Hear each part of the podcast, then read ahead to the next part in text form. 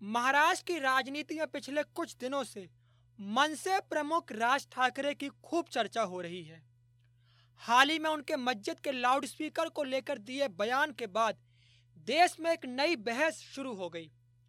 राज ठाकरे ने पिछले कुछ दिनों से हिंदुत्व का जो रुख अपनाया, उससे कई दिनों से ऐसी अटकलें तेज हैं कि वो आगामी नगर निगम निकाय चुनाव, भारतीय जनता पार्टी के साथ गठबंधन करके लड़ सकते हैं। बता दें कि आज मनसे प्रमुख राज ठाकरे एक महत्वपूर्ण सभा करने वाले हैं। महाराष्ट्र में उत्तर भारतीयों को लेकर, राज ठाकरे की पार्टी और उनका जो रुख रहा है, उसको लेकर कई बार उनकी आलोचना भी हुई। बता दें कि उनकी पार्टी के कई कार्यकर्ताओं पर उत्तर भारतीयों पर हमला करने के आरोप लगे।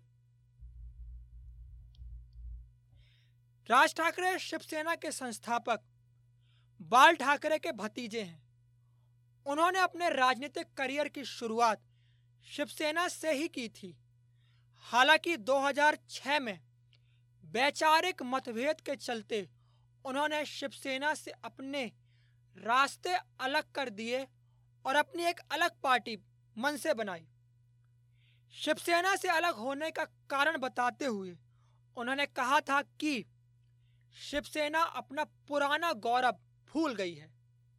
हालाँकि नई पार्टी बनाने के बाद भी उन्होंने कहा था कि बाला साहब ठाकरे उनके गुरु थे, हैं और हमेशा रहेंगे। भारत की राजनीति में राज ठाकरे की इमेज एंटी उत्तर भारतीय है। उनकी पार्टी की स्थापना होने के बाद मन से कार्यकर्ताओं द्वारा उत्तर भारतीयों पर हमला करने की कई खबरें बनी। 10 फरवरी 2008 को मनसे कार्यकर्ताओं ने महाराष्ट्र के अलग अलग हिस्सों में उत्तर भारतीयों और उनकी दुकानों पर हमला किया। साथ ही कई सरकारी संपत्तियों को भी नष्ट किया। जिसके बाद नासिक पुलिस ने हिंसा के लिए 26 मनसे कार्यकर्ताओं को हिरासत में लिया। राज ठाकरे ने प्रसिद्ध फ़िल्म अभिनेता अमिताभ बच्चन की भी आलोचना की थी। 8 सितंबर 2008 को इन्फोसिस टेक्नोलॉजिस्ट ने महाराष्ट्र में उत्तर भारतीयों के श्रमिकों पर मनसे के हमलों के कारण 3000 कर्मचारियों को पुणे से ट्रांसफ़र कर दिया था।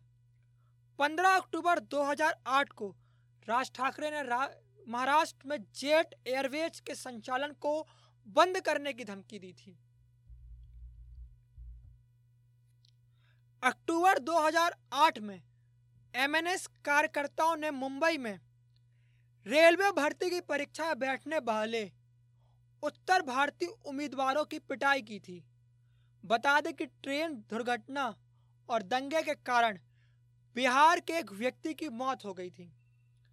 इस घटना को लेकर संसद में हंगामे के बाद राज ठाकरे को 21 अक्टूबर 2008 को गिरफ़्तार किया गया था। उनको उसी दिन एक अदालत में पेश किया गया था और अगले दिन जेल में रात बिताने के बाद वो वापस आए थे।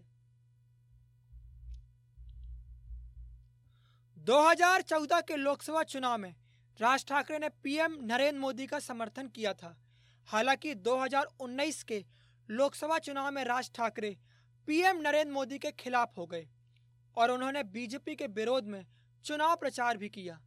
लेकिन 2019 के महाराष्ट्र विधानसभा चुनाव के बाद शिवसेना, एनसीपी और कांग्रेस के साथ आने के बाद उन्होंने अपना स्टैंड बदला है।